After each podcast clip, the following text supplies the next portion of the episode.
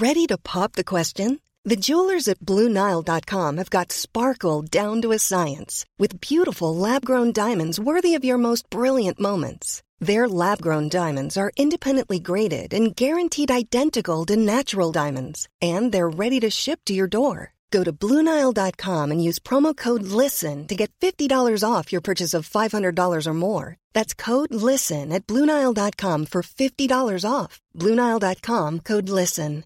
This is Paige, the co-host of Giggly Squad, and I want to tell you about a company that I've been loving, Olive and June. Olive and June gives you everything that you need for a salon quality manicure in one box. And if you break it down, it really comes out to $2 a manicure, which is absolutely insane. It's also so easy to get salon worthy nails at home with Olive and June. The difference between how your nails used to look when you did them yourself and now with the Manny system is a complete game changer. The best thing about Olive and June too is it's a quick dry. Dries in about one minute, lasts for five days, and full coverage in up to one to two coats. Visit oliveandjune.com slash perfectmanny20 for 20% off your first system. That's oliveandjune.com slash perfectmanny20 for 20% off your first system.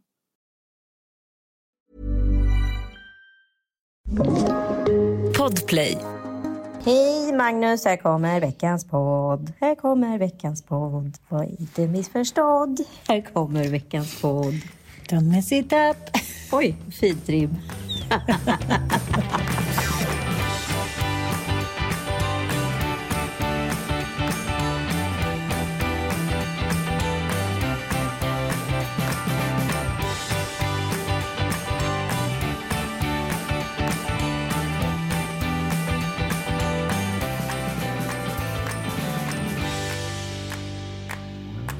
Du lyssnar på Lillelördag med ingen mindre än mig, Anita Clemens. Och mig, Ann Söderlund. Jag älskar att jag börjar med ett litet radioanslag. Jag var nämligen på besök i eh, Freakshow för ett tag sedan. Eh, och där i slutet så händes nästan en eh, psykotisk situation. För att då skulle eh, Messiah göra alla de här puffarna. Jaha, för podden. Ja, precis. Och då sätter han ju på sitt eh, radio-alter ego. Så helt plötsligt, så från att det hade varit ganska så här, vad ska jag säga, soft, low-key stämning där inne, så bara Hallå, du lyssnar på Freakshow med mig, Messiah! Alltså du vet, man bara okej, det här är en hysterisk människa. Vad hände? Eh, ja, det, du tycker, med sån röst har ju inte jag. Nej, men nu är du ju så ofokuserad, trams Maja. Vad gör du nu? Sätter du igång och smsa? Jag ska bara skicka. Nu, du skickar ett mejl mitt under po- levande podd. Du kan inte plocka upp något ämne för du har alltid tanken på så här 35 olika grejer. Nu föll hela det här. Märkte du det? Nej. Jo, nej. Alltså det är förnekelse och ett nej.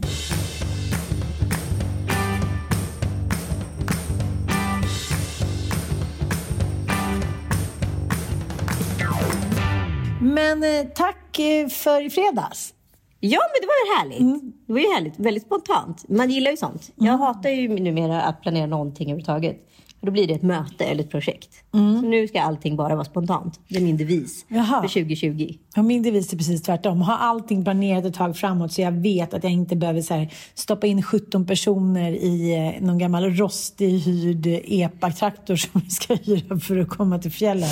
Eller något sånt där. Så att, ja, jag är på precis tvärtom devis. Vad intressant. Mycket intressant. Mm. Nej, men eh, det blev en liten spontan middag i fredags och eh, jag och smågrabbarna Grus och Matthew åkte ju hem till er i er mysiga lägenhet. Och det finns ju eh, få... Hör du nöjd du- Det var så roligt också när man kom in och sitter Penny där som att hon har suttit och väntat på typ kungligheterna och bara Det är så roligt med den här lilla middagen. Men du vet ju hur lillgammal hon Jo, är. jag vet, men jag, du vet ju att vi har pratat om det för att jag är så ovan vid det. Så att jag blir så här, så det är som att jag liksom dammar bort henne. Så här, men nu ska vi prata vuxenprat. För att jag är bara van vid att mina ungar kommer in så här. Och sen har de ätit upp kon och sen går de in på sina rum. Nej, men då vill hon sitta och prata om sitt schema. Ja, och intresseklubben antecknar. Inte sluta. Nio år försöker liksom Nej. jacka på ett vuxet sammanhang. Jag vet, hon, hon är så är- lillgammal. Hon Ja. måste ju få leka. Fast jag kommer ihåg det där själv. Ja. Att jag kände mig stolt när jag satt på de här middagarna med mamma och pappa. Så sa någon så här groggstinn gubbe så här. Åh, du tycker det är roligt Ann som Fransson och, och sitta med de vuxna. Ja, det gör jag. Ja, men, jag vet inte om jag gjorde det eller om Nej, jag bara... men man satt där. Jag satt också, jag var också lillgammal, kände mig så väl igen mig i Penny i det där. Satt man där och dinglade med benen och tyckte så här, gud vad jag är sofistikerad och härlig. Fast gud. man förstår ingenting. Åh gud vad jag är oönskad. Men de tentaklerna hade man inte utvecklat då. Nej. Nej, man kände sig ju inte dålig heller när man blev tillsagd. Det det, är därför alla hamnar i så här depressionspsykos vid 26, för det är då liksom den sista vad ska man säga, narcissismen går ur kroppen ifall du inte är en galen människa. Mm. Alltså, det är då moralen kommer. Det är därför folk blir deprimerade. Ja. Att helt plötsligt så förstår de att du inte var så viktig som du har trott hela livet. Jo då. jo, då. jag har fortfarande inte förstått. Nej, det... Oj, vad gummigt det är nu. Kom igen nu! Nej, men jag tycker så här. Man, man kommer in till någon och man tänker alltid, men gud, vi träffades ju för några veckor sedan. Mm. Och sen tycker jag alltid att det är så här, men gud, vi har inte sett varandra på ett halvår. Men vi har ju typ inte det. Nej, men jag vet, men jag tycker nästan att det är som alla man käkar middag med, så här, men gud, är det ett halvår sedan?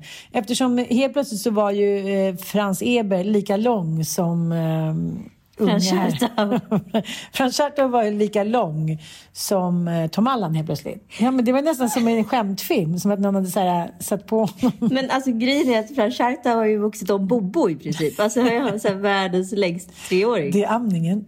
Det är amningen. 18 års amning ger resultat. Han och Elon var... Nej, men det var, och han har också blivit en helt annan personlighet. Från typ eh, ett, en galen Duracell-kanin med horn till så här, en gullig, from, vänlig liten pöjk. Ja, men alltså, han är ett lugn. Jag är i chocktillstånd. För jag hade ju räknat med att det skulle komma hem ett så här glassvilddjur. Skulle, jag, har ju också haft lite lätt förbud på Frans Schartau hemma hos mig. För att han har ju liksom...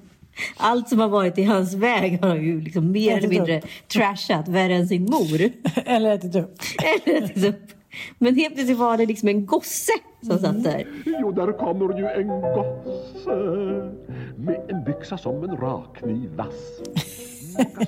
Han är en liten så här gosse med, ja, men med en liten mysse i, och bysse i handen. Nu får jag skratta, tack. Jag orkar Han är faktiskt extremt Googla också gullig. Frans Schartau får ni se vad jag ser framför mig. det, det gör vi alla. Nej, men det är så här, vi ska se med Matthew Broderick. Ma- Ja, Mattias. det är alltså Mattias. Ja. Ja, Ja. han har ju några få som han verkar kunna vara sig själv med. Och det är tydligen några vi. Ja, ja, ja, du i alla fall. Ja, och... Eh, Det är bara för jag är aligned med honom mot dig. Hur många gånger slog Ja. du mig under middagen? det var bara en liten klapp, bestämd klapp. Nej, men jag tror att det är så här, du och min kompis Frida, ni, ni, ni håller inte alltid med. Så då kan han liksom levla upp och så här, vara sig själv och ehm, det är väldigt, väldigt tydligt i alla fall. Men det var mysigt, vi käkade middag. Eh, det blir alltid lite irritation just när kvinnor ska laga mat att männen är så sävliga. Vad är det med män i köket? Och, ändå, och hur ändå så... nej, men det, vet, nej, men det handlar inte om män i köket. Det handlar om så här, vilka som är teamleaders. För att så här, ofta så när killar lagar mat, då är tjejer väldigt här, på att så här, duka och fixa, fiffa liksom. Men tjejer lagar mat, då blir männen helt pacificerade. Ja. De kan inte göra någonting. Ja, men du och jag, eh, i kommande avsnitt så är du och jag med i eh, Louise Hej Hej Vardagspodd. Precis. Och då bad Louise våra killar, eh, våra karaslokar, att, att skicka en liten kärlekshälsning. Alltså ing, inget så här, don't feel the pressure, men någonting som ni tycker och tänker när ni känner, känner inför dem. Eller? Ja, men jag känner inför Ann Ann och Anita. Ja, ja. Och det här gjorde de då bakom våra ryggar utan att veta om det, vilket var otroligt chockartat och härligt. Mm. Eh, och då, den dagen kanske inte jag och Mattias var på våra bästa speaking terms, eller gick hand i hand genom hösten. Eh, men det som han kom fram till var ju då att jag var väldigt smart och kreativ och, och härlig och så här. Men det som nästan var det tydligaste i hans kärleksbudskap var att jag var eh, bra på att laga mat. Och då kände jag så här, Allt förlåtet. Nej, ingenting är alltid oförlåtet. Jag kände så här, efter alla dessa år av härligskap så är det så här, det är det han vill gå in på. Då tänker jag så här, okej, då är det 1833 igen och eh, mor Eulalia ska ut Nyckelåret. köket. Nej, men, men jag blev faktiskt lite ledsen, det har jag inte sagt till honom, men jag bara kände så här, men kom igen nu, gräv lite djupare. Nej, men hur som helst, så sitter på den här middagen och du lagar ju... Först ska jag ju klaga lite att du lägger allt kött samtidigt. Ja, du är så gnällig. Du är så jävla gnällig i början. Sitter hon där, sitter hon där, backseat driven. Hur, hur är du, du? Baksäteschauffören vid köksbänken. Och du var också så arg för att du inte fick hjälpa till, för du skulle dit och klidra. Du kan inte acceptera att vara bortbjuden på middag utan att få göra. Nej, det är det lustigt. är helt sjukt alltså. Undrigt. Undrigt. Jag är så komplex. Ja, verkligen. Nej, du har så mycket energi tror jag. Och du har mycket mer kontrollbehov än vad du tror. Det kanske är så. Gud ja, man kan ju tro att du inte har det. Men det skulle jag säga är den största chimären. Du har jättekontrollbehov. Att saker och ting ska bli på exakt så det sättet du vill. It's your way or no way. Ja, men det blev i alla fall gott. men då säger Mattias så här, in i andra tuggan. Det är som att han ser en uppenbarelse ner i, i sin lilla tallrik där. Att köttbiten så här, dansar samba på bordet. Nej, men då, då direkt utnämner han det här typ den godaste fem topprätten han någonsin ätit hela sitt liv. Han behöver inte så att han tuggar till något. utan Det är verkligen innan han ens har tuggat till första tuggan. Så bara, Guide Michelin, Nej, det här är sån... eh, det- Det här är så sensationell, den här maten. Och den var ju helt ljuvlig. Det var den verkligen. Ja, men det var fortfarande bara mat. Ja, det är alltid fortfarande bara mat. Eller? För Det här har ju varit liksom en dealbreaker i en tidigare relation för mig som har liksom lett till, det, vad ska jag kalla det för? Det kalla kriget som pågick i alla fall en glad månad. Med Dee Mauer. med, din, nej, men med min gamla Matthew. Eh, han eh, yttrade till min... Jag, jag gjorde nästan all mat hemma och han åt och var glad och sådär. Och sen kom in, var vi hemma på middag hos eh, min kompis Julia och han sa så här, det här är det godaste jag har ätit. Och då, då gick liksom luften ur mig. Det här är i och för sig ganska länge sedan. Det här är väldigt länge sedan, men jag har hört att det där kan vara väldigt känsligt. Och jag kommer ihåg att jag blev sårad för en sån jävla konstig grej för två somrar sedan. När eh, en god vän till mig och hennes man och deras barn var där. Och vi kände inte varandra så väl då. Och vet, man har stått hela sommaren, man har så här grillat, slavat, man hinner för fan knappt hoppa in i duschen. Hoppar man in i duschen så är varmvattnet slut. Så man liksom kör en snabb så här, river av pullerulli och så här, sprayar lite, går ut med tvål i ansiktet och så här. Nu är mamma klar. Och så kom hon ut efter en lång härlig dusch och liksom hennes barn var man. Det var liksom en struckad dusch. Inte så här, Det var inte 15 liksom, knatte chatte som skulle duscha. nej, för så är det ju. Att, och så är det någon som knackar på, jag måste bajsa. Så det är så här, "Ah, ah." man blir ett nervvrak av att ta en fem minuter. Mm. Så kom, kom hon ut och så hade hon morgonrocksduschen och sen så kramade Mattias om henne och så sa han så här, åh gud vad du luktar gott. Oj! Ja, liksom typ så här. Och där stod du med tvål i håret. Där stod jag med en grillkorv bakom öronen.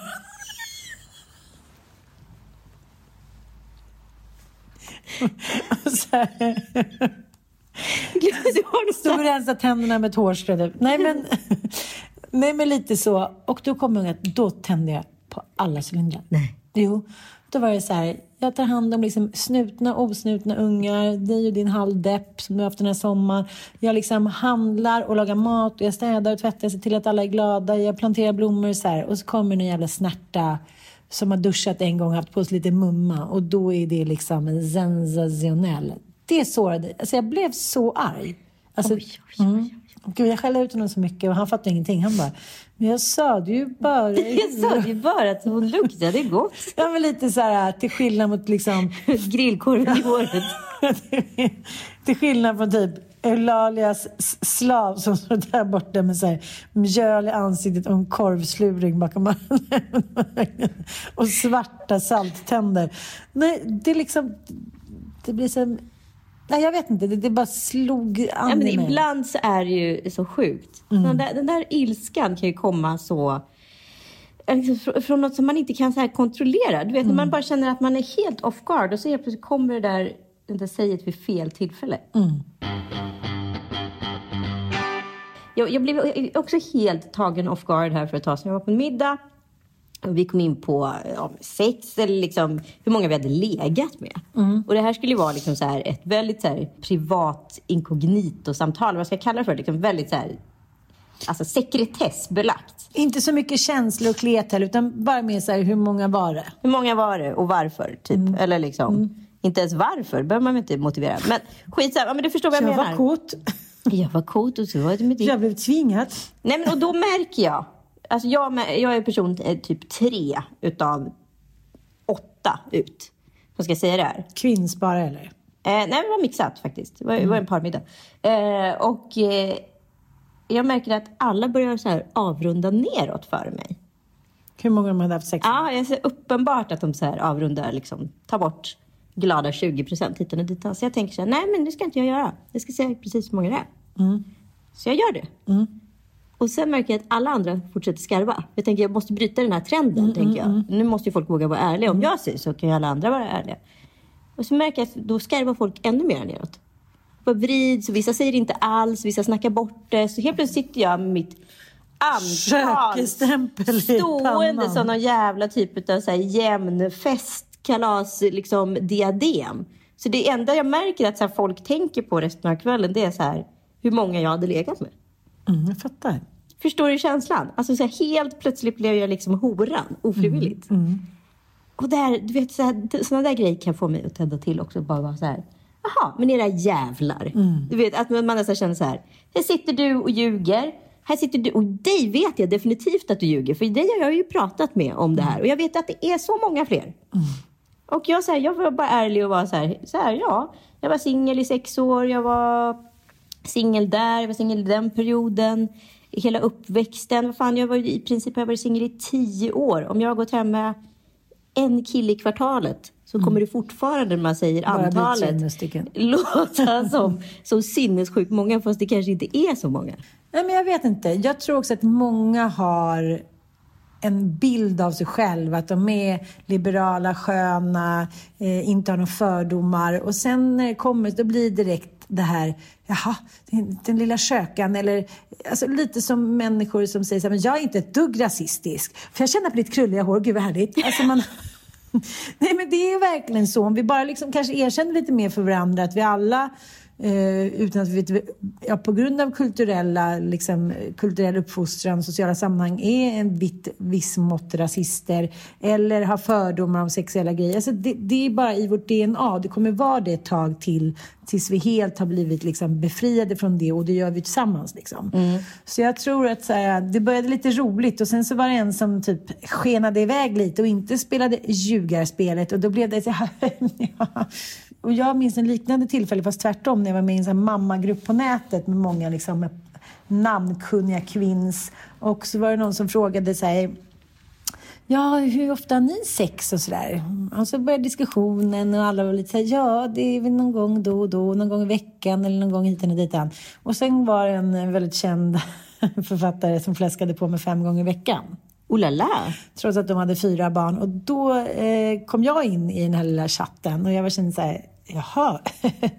Men, och sen svisen, det var, var det tre veckor sedan nu. Och då kände jag så här, nej men nu när hon liksom har briserat den knullbomben, då måste jag ju spela med för att inte framstå som så här tråkig, frigid, gammal typ. Mm, jag har fem barn och jag knullar minsann Ja, ja precis. Så, att, ja, så då drog jag på och sen direkt skrev jag till henne, mina kompisar, överdrev du? Hon bara, ja det är klart jag gjorde, det var jag tvungen att göra. Så att då blev det liksom i skydd av, eller vad ska jag säga, den digitala. Knullbomben.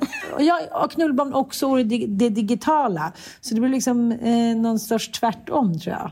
Ja, men exakt, jag var med om en sån jävla så här det mest förljugna samtal jag haft i hela mitt liv. För att då var det, jag stod och pratade med en massa par och så var, kom vi in på fisämnet. Och så, så här, men fisen är inför varandra.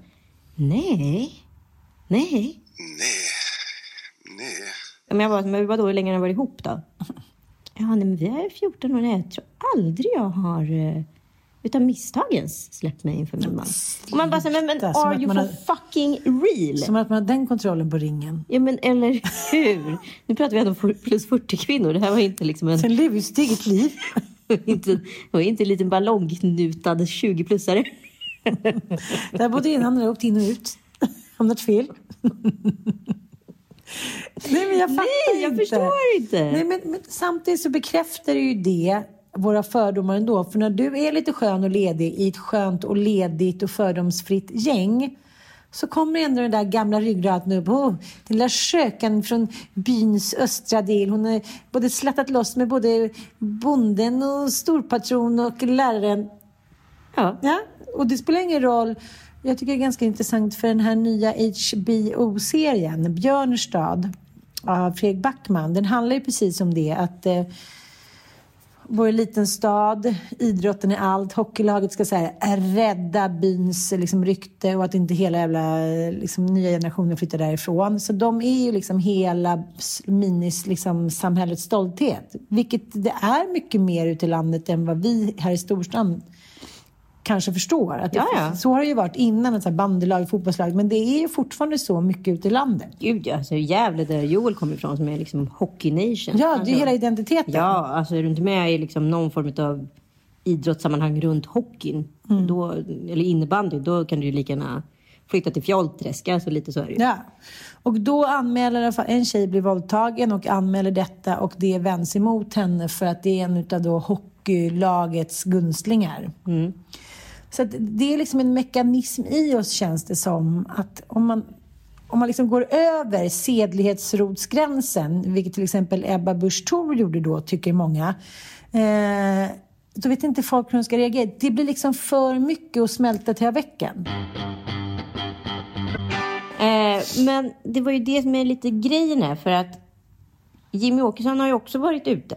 Nej, men inte vet jag, men han är ju en dude här som går på Mm. Pub Anchor och det påstås att han har ju inte vården som något prio. Nej, men han är också politiker, Mm. precis som Ebba är. Bara för att då hon har tagit liksom vårdkort, dragit vårdkortet så är det så mycket allvarligare i hennes fall att gå ut och ha kul än Jimmy. Ett så tycker jag så här, politiker måste väl lätt också vara ett privatliv. Nummer två är det så här, det här är sån jävla omskrivning för att hon är skökan. Sluta dra vårdkortet. Det här handlar om att hon är kvinna och går ut och festar med sina kompisar, precis som Jimmy gör det, och är man och går ut och festar med sina kompisar. Och här har vi den absolut regelrätta skillnaden. Det är inget annat än att hon är kvinna och han är man. Men jag tror att han hamnar också att så här, hon mor, lilla mor lämnar boet och far och barnen och har roligt. Ja. För man får låtsas om att man har lite roligt, men inte allt för roligt. Och när man då säger så här, Och är man kvinna som har roligt så måste man ta ansvar för sin rolighet. Får man ha lagom roligt, man får inte ha jätteroligt. nej, man, Nej. Man ska veta, man ska Nej. veta sin plats Ja, i det, det- rolighetsministeriet. Ja, och det är samma sak som händer dig när du eh, säger hur många du har haft sex med. Och jag kan tänka mig att du också skarvade lite neråt, för det får man göra om man tycker det är bra. Att man alltid, vad man än säger så känner man att det alltid är lite för mycket. Det är tio för många, det är en shot för mycket. Det går liksom inte att hitta en, liksom, då måste man ha en nolltolerans. Då ska man inte göra någonting, då får man spela lite glad. Ja men alltså lagom-spelet är ju det svåraste spelet att spela. Och lagom, alltså du är ju, det blir ganska lätt att du blir obekväm bara du väljer att inte vara lagom. Ja, men så att här kan ju också hända när man leker såna här eh, sociala lekar. Eh, det var någon gång som vi, jag och några namnkunniga personer så lekte en social lek. Och helt plötsligt så tänkte jag bara, nej men nu jävlar, nu ska jag kasta om lite här. Nu ska vi röra om i grytan. Det är typ den sämsta tanken man kan tänka överhuvudtaget. Just när man har med så här fragila själar att göra. Så jag gör det hur som helst. Och eh, det kan jag säga, det, är liksom, det var spiken i kistan för vår relation för lång tid framöver.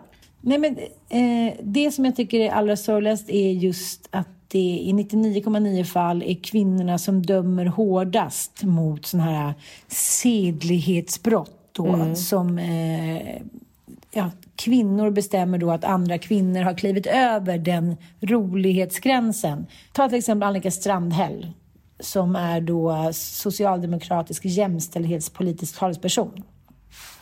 Hon är ju så upprörd över att Ebba Busch Thor har varit ute eh, och festat att hon eh, kan ju inte sitta stilla på sin stol längre.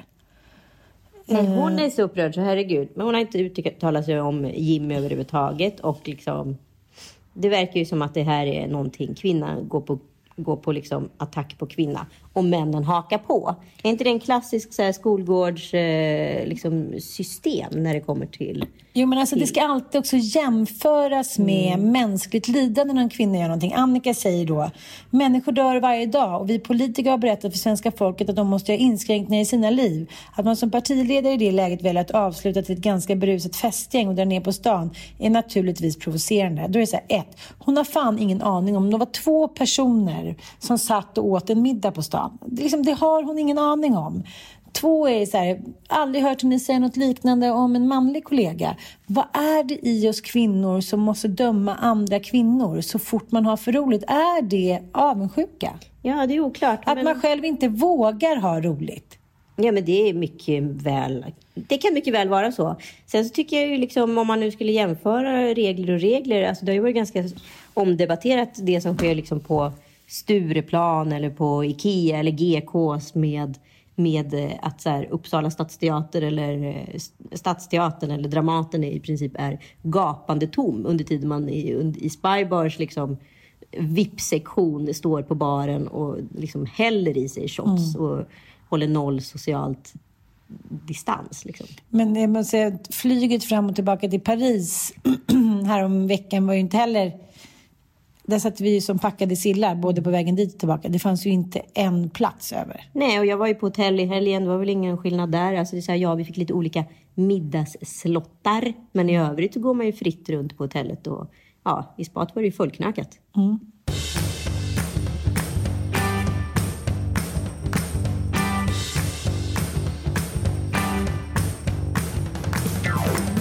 Men jag kände lite det att det blev den röda tråden för den här veckans så här, kvinnoinskränkning. När jag sträckkollade på Filip och Mona.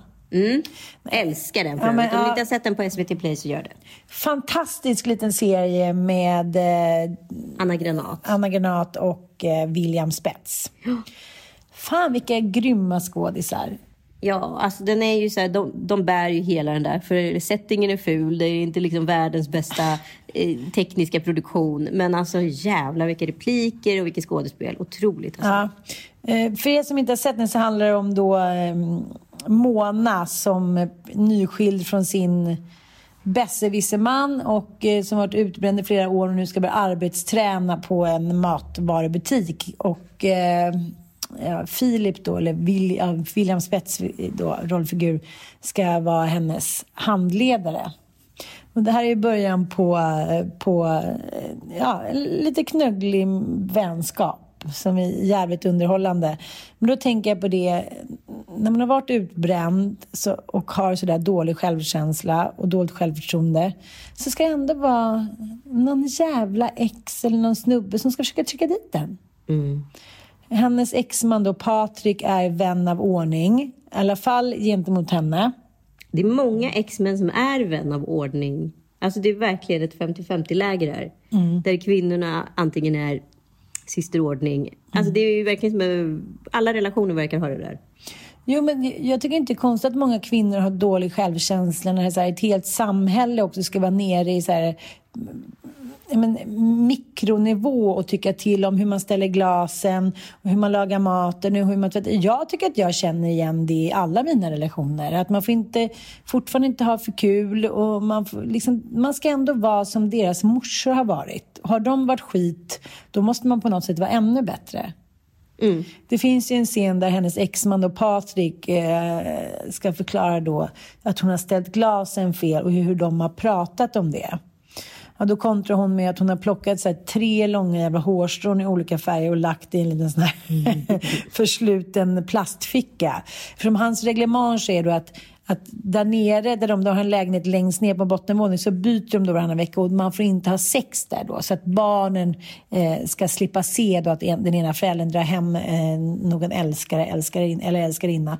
Det här tycker jag också är någonting väldigt så här, signifikant för när jag har tagit slut en relation. Att männen de har otroligt mycket principer och moraliska regler gentemot en själv. Ja. Men inte mot sig själva. Nej, nej, för det är alltid de som bryter. Alltid. Gud, jag kommer ihåg den här, den här smarta lösningarna man hör i början av en relation. Att vi bor här varannan vecka. Så, så när du bor här, då, då, ja, då håller du ordning och reda. Och när jag bor här så är det ordning och reda. Och avlöning på fredag. Och jag, jag gjorde så här med mitt ex en gång i tiden. Att vi flyttade ut och in från respektive ja, boende innan vi hade liksom löst boendesituationen. Och när jag kommer dit så är det så uppenbart att här var det damsällskap minsann. Men eh, när jag bodde där då var det oerhört, då fick man ha koll på vad som hände. Och så hade det hänt någonting, ja då, då fick man en liten, ett litet finger. Men jag fattar inte. Det är väl också så här, om man nu ska ta hem någon när precis tagit slut, kan man inte gå hem till den personen? Nej, det ty- verkar tydligen inte vara... Det, det verkar inte ge samma liksom, sexuella kick. Nej, och kan det vara lite också medvetet att man vill plantera de där små såren?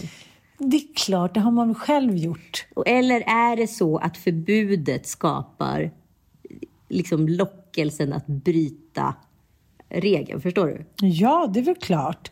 Men, eh, men då måste Jag det får inte äta godis på lördag. Jag får inte ta den där godisskålen som står där borta. Jag får inte smaka.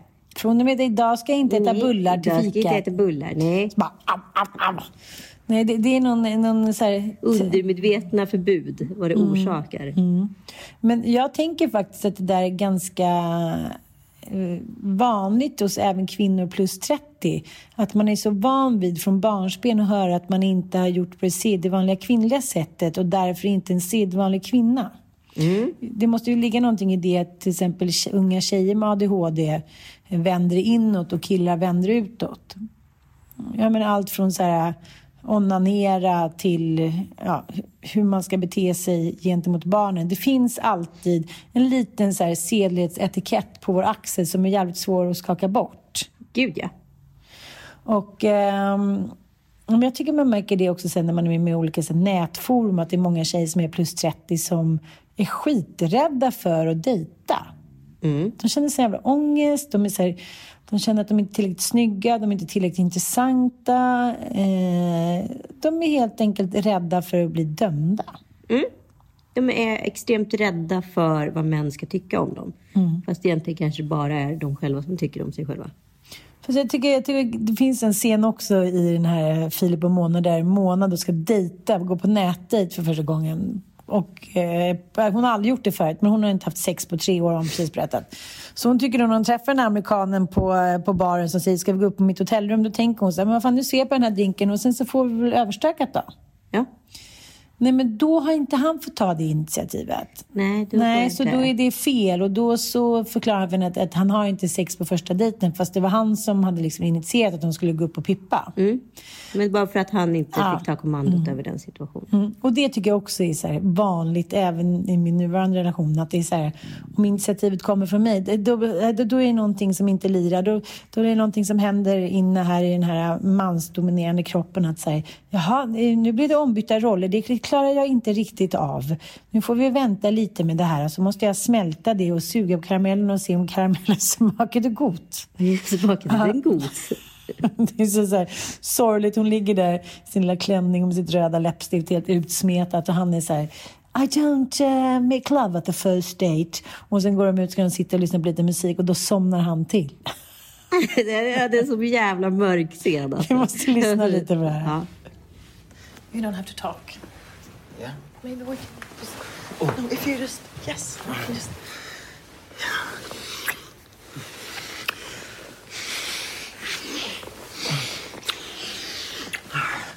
Look, I just, I just want you to know that Yes. I never have sex on the first date.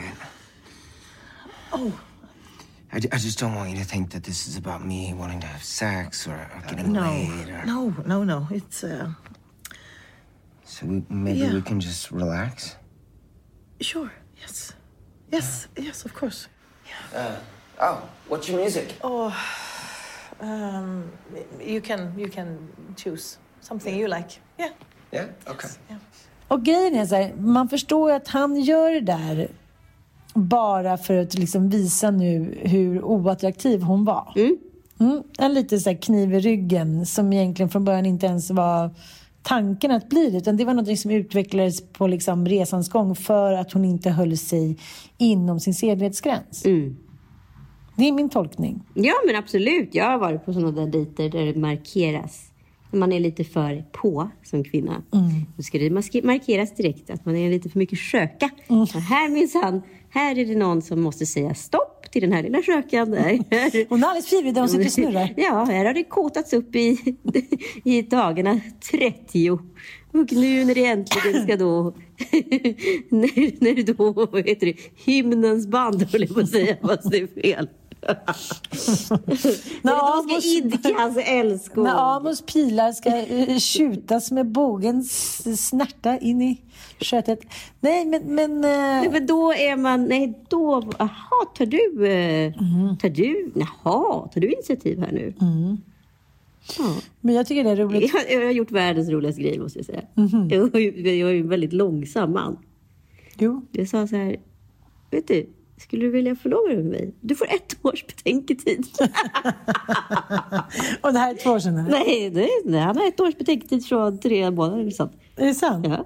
Men gud. Då får han komma med förslaget sen. Den, den botliga romantikern. Den botlige romantikern. Men jag tänker också att det mesta handlar om att här, acceptera hur den andra är och då blir andra skeenden också romantiska. Sjukt roligt. Om han nu skulle svara om tre månader ja, då vet ju du att Men han ändå får inte, lite... Nej, han får inte svara förrän om ett år. Nej, för i så fall skulle han vara lite osäker. Jag Han lite Bara ett år har han på sig. Jag vet att han är så långsam i sina beslut så det är perfekt för honom att få, få det ett års betänketid. tyckte det var jävligt bra det som också eh, Katarina Wenstam har debatterat mycket. Att det är så här, Okej, kan vi bara prata lite om eh, våldtäktsmål? Att det, är så här, det är ingen heder som ska försvaras längre. Det är ingen, det är ingen som kräver att man är oskuld vid bröllopet. Och, alltså att det fortfarande fokuseras på tjejens sexliv innan, vad hon haft på sig, bla bla bla. Om man ska gå säker då som våldtäktsoffer, då får man gå ut i så här, ett nunneok och eh, jag inte har legat med någon innan. Alltså förstår du? jag menar? Det är fortfarande sån jävla fokus på Jo, men det, Guds religiösa sedlighetslagar. ja, det är ju alltså så här, springer tjejer, kvinn, kjoltyg runt i träningstights. Då får de ju helt enkelt vara beredda på att de kan ju bli våldtagna i spåret. Och Att, springer där, springer där att och de visar- hela bullpulli. Om de nu vill visa upp bullpullen på det sättet, då kan det ju rätt ske att penis vill slinka in. Fy fan, men det är ju helt jävla Trollfar sin- dyker upp och kommer stinn. Nej, nej, jag vet. Sjukt att det fortfarande pågår. Alltså det är så här, Jag skulle aldrig springa i träningsspår. Över min döda. Ja. Nej, det är liksom... med min bullpulli. Ja, men, jag bara känner så här, det är inte så att det har hänt en gång. Nej, nej, nej, usch. Det har hänt ganska många gånger.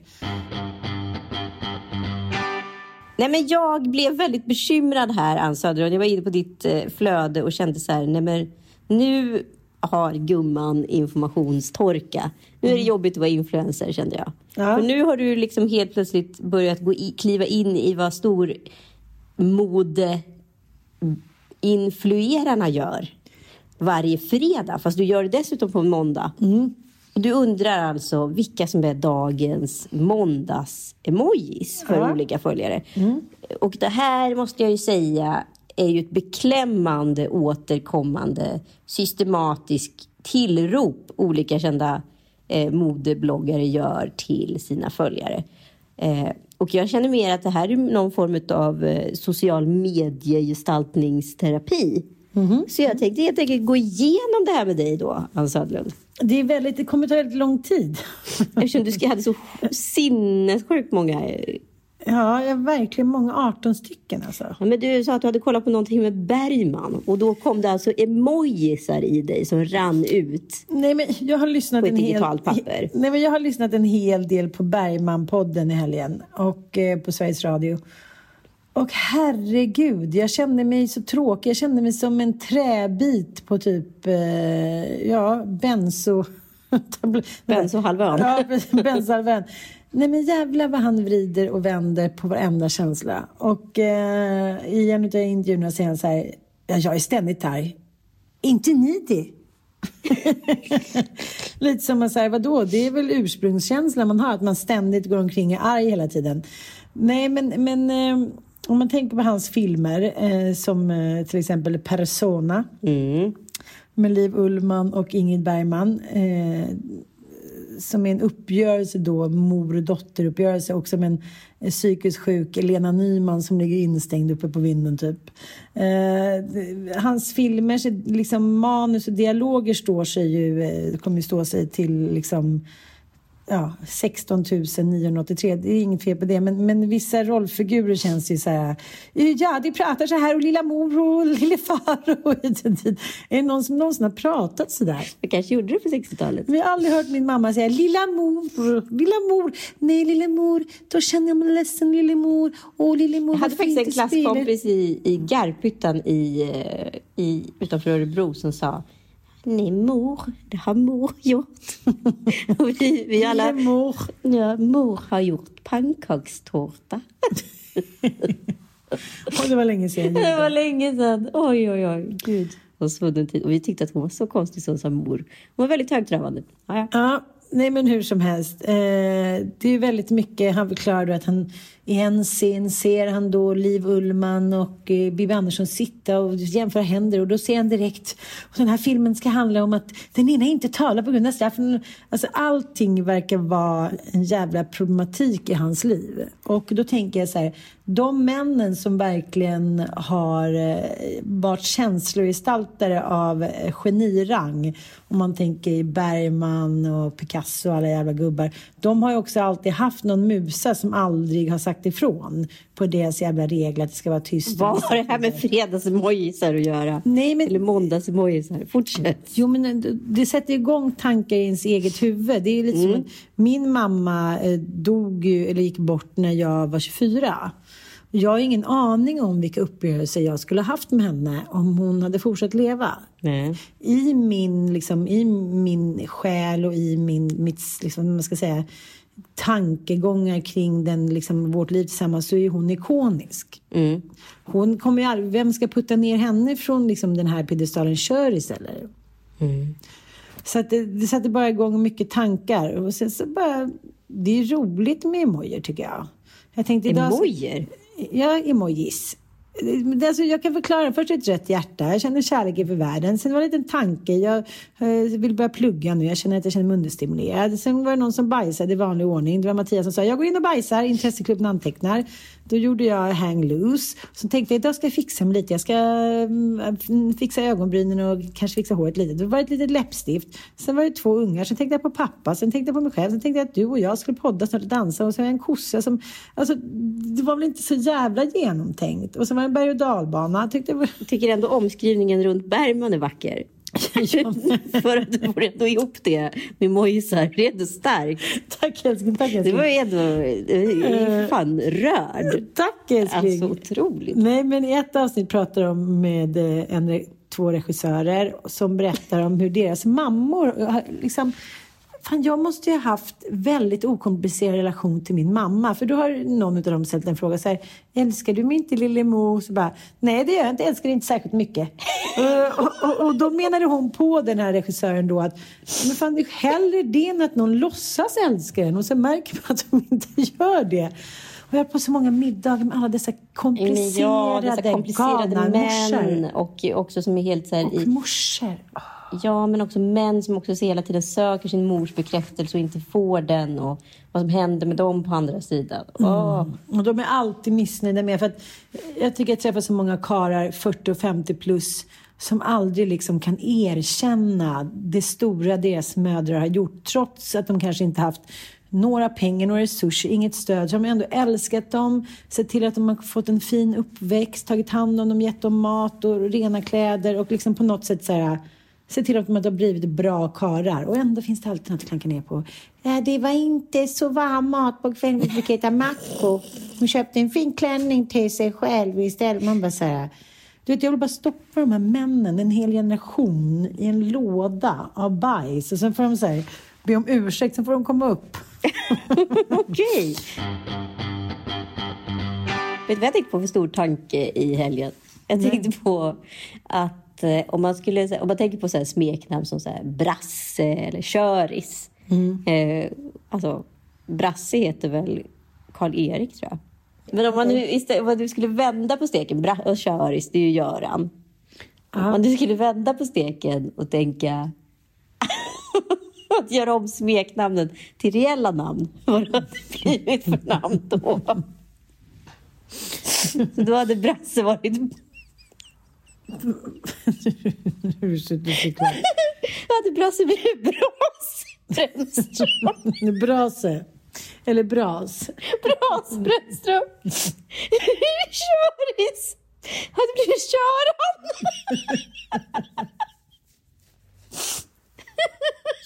Brasé Brännström. Nej, Bras Brännström och Köran. Köran. Och Roffe då, Wikström. Roff. Ja, det blir ett roff. Rofi. Nej. Roff. Ro- Roff eller Roff? Roff. Roff.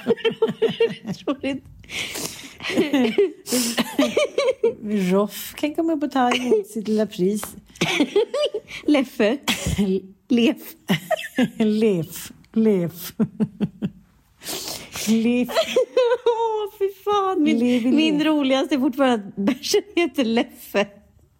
Bärsen vadå? Du vet den bärsen som heter Leffe? Det är en tysk öl som heter Leffe. Hur kan du inte ha koll på det här? Inte Alltså det är min roligaste någonsin.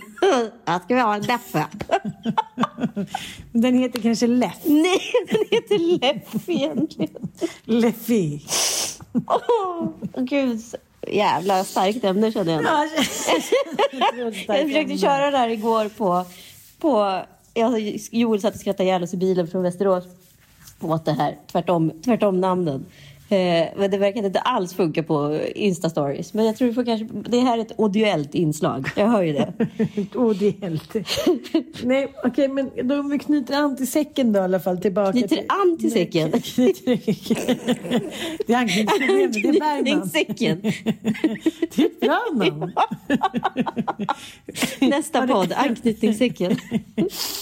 Nej, men jag tänker att, att eh, eh, mycket som önskvärt är ju att alla dessa problematiska mor-dotter-relationer ska leda till någonting. Att man då eh, tillsammans kan rida igenom denna storm av eh, ja, men allt från så här, avundsjuka till att det, den unga dotern som är vacker och får nya barn som mamman typ med oidipuskomplex ska vilja sitta och amma. Alltså det är mycket eh, mycket problematik med mödrar och dottrar. Man så här, någonstans ska mötas på vägen och då att via dottern då kan mamman förlösas och då erkänna att hon kanske inte har varit så bra mamma och sen kan de bli de bästa vänner och säga förlåt och sådär. Vet du, jag blir så jävla arg på de där grejerna som jag hör att så här, folk sparar hela livet på att säga så här, förlåt. Att så här, de där förlåten kommer på någons dödsbädd. Så jävla gnällkärring eller gnällgubbe, du kunde för fan ha gett bort honom. Han har gått där och lidit i här, 58 år. Nu säger du förlåt. Eller att du har vetat om det där eller avslöjar den där jävla sanningen. Vad är det för någonting? Vad är det för jäkla oansvar? Men det är så svårt också, för det är ju, det- alla liksom, Bergman-filmerna är också en annan generation. Jag tänkte på det när jag såg eh, dokumentären om Jack Nicholson, när han helt plötsligt får reda på att hans syster är hans mamma. Och inte hans mamma säger ingenting innan hon dör och inte hans syster säger ingenting. Utan det här bara pågår liksom. Och pågår fortfarande eftersom han lever då, men inte gjort någon film sedan 2010. Nej, men det är ju för att han är supersenildement. Ja, Ja. Ja, men, men det jag menar är att det är så här, att få det liksom upptjoffat i ansiktet när man typ så här 40 år gammal och så förstår man inte förklaringen, eller det förstår man eftersom de- de bodde i New Jersey och de tillhörde liksom en katolsk eh, del av New Jersey och hit och dit. Och det, Den liksom, stora skammen. Nej, men det, liksom, vi kan inte ens föreställa oss. Du känner dig liksom skamfylld över att du berättar att du har liksom, eh, legat loss lite. Men här var det så här, att komma och vara som hans syster var då sex, 16 eller 17 år och vara på smällen med någon som inte ens visste vem det var. Alltså det var ju så här, dö i helvetet och liksom kom aldrig mer tillbaka. Men, men, så då skickades hon iväg till New York för att föda det här barnet. Men det jag hela tiden undrade, hade då eh, Jack Nixons mamma, hade hon en liten lösmage? Ja, men det hade hon ju. Det säger de ju i dokumentären. Nej, men alltså, det är som galenskap på så hög nivå. Tänk dig själv. Ja. Tror din mamma skulle göra det för dig? Skulle du göra det för Penny? Eh, nej men alltså jag vet ju själv om att min mamma fick ju maskera hela sin, alltså min eh, originalmamma eller vad jag säga. Hon fick ju maskera hela sin graviditet. Hon växte upp, eller liksom lever i, levde i alla fall i eh, väldigt konservativa eh, Kerala, kommunistisk självvald stat.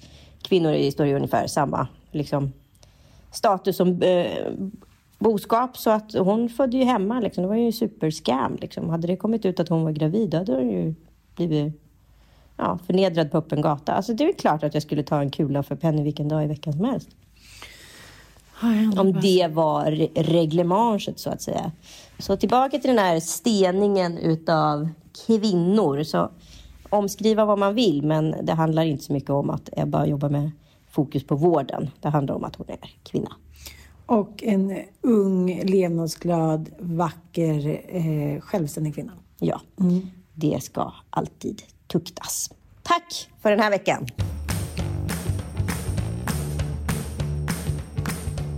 Vad är Bergmans fredagsmorgon? Jag tror den här hjärnan som kokar. Och den där lilla klipp, alltså, klipp- film- klipp, ja, och bajset då. Och sen är det den här som är så här, kräks och är grön. Jag tror det kan vara den. Ja, men också någonting med hans rutiner. Säkert någon liten så här, finns det ingen liten... Aubergine lär ju vara med på ett sätt. Stekt ägg eller den lilla skjortan också. Ja, Han hade det. alltid den lilla skjortan. Ja.